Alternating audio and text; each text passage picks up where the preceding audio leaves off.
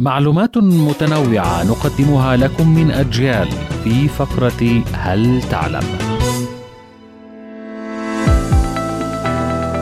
كل إنسان يولد ولديه 300 عظمة ولكن بعد بلوغه يقل عدد العظام ليصل إلى 206 وذلك لأن هناك بعض العظام تلتحم مع بعضها البعض للمعدة بطانة مكونة من المخاط دونها قد تهضم المعدة نفسها يبلغ وزن دماغ الإنسان ما لا يزيد عن 2% من وزن جسمه ولكنه يستخدم أكثر من 20% من طاقة جسم الإنسان.